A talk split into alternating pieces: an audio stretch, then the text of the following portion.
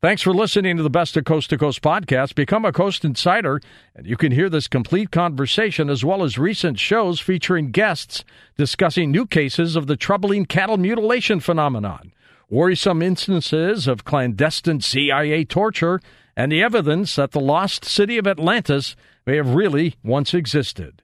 Check out these programs and many other fascinating episodes waiting for you in the Coast to Coast archive by heading over to coasttocoastam.com and signing up for Coast Insider. Now, here's a highlight from Coast to Coast AM on iHeartRadio. Wild card, Michael, Jamestown, North Carolina. You're up next on Coast. Oh, hi, Jimmy. How are you? I'm doing good, Michael. How are you? That's the question. Well, that's great. And it's so funny that you were just talking about uh, that guy was just previous caller was talking about his grandmother because, uh, yeah, I miss my grandmother too. She's on the other side. And yeah, I would say I trusted her more than anybody else in the family, hands down, no contest. Yeah, yeah. My grandmother was completely nuts. I loved her so much.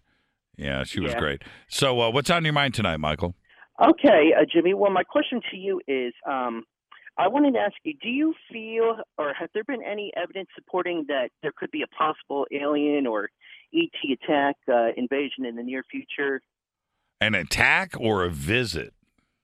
Uh, I, I I would say my question is more like an attack or an invasion. Like, do you feel that we are severely threatened by them uh, in the near future? please? Well, okay. I, you got to look at it like this: if there's an alien attack, then there's nothing to worry about because it's over. so that's it. You know, so that there's there's not going to be much we can do, right? But if there was uh, if there was a really bad situation out there with ET, I think we'd already know about it. You wouldn't be talking to me right now on the phone. We would be enslaved at some star system somewhere or dead. You know, so I that's the way that I feel about it. So if there's an impending uh, ET attack, well, you know, what can you do? You know, that's technology. I don't think I don't think uh, AR-15s and F-35 fighter jets are going to do anything to to repel an alien attack. It's a good movie, though.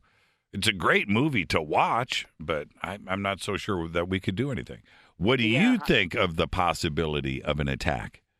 Uh, well, you know, I was thinking of that movie like Independence Day back in the day, but Right. uh, I don't know how realistic that is. I mean, somebody years ago told me that uh, we're being protected by the Intergalactic Council here, and that they need this planet, and that's why Right. they haven't tried to destroy it, or at least successfully attempted it. So, Right, right. And I'm okay with that, Michael. I'm okay with that.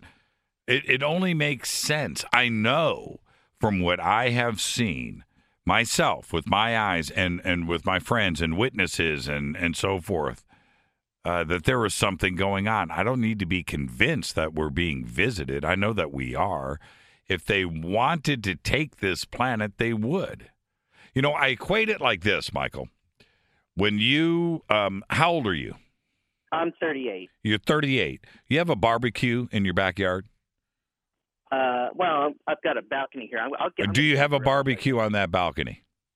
Uh, not yet, but I will. Okay. Well, my point is, do you ever have friends over? Yes, Okay.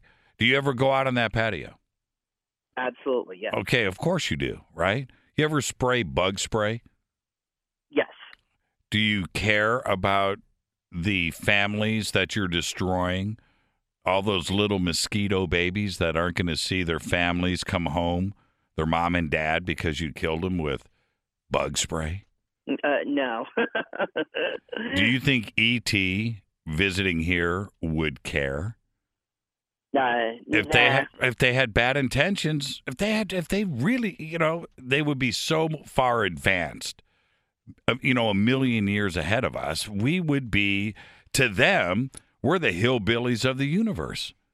Right? That, that- what what would they care? If they had bad intentions. But they don't.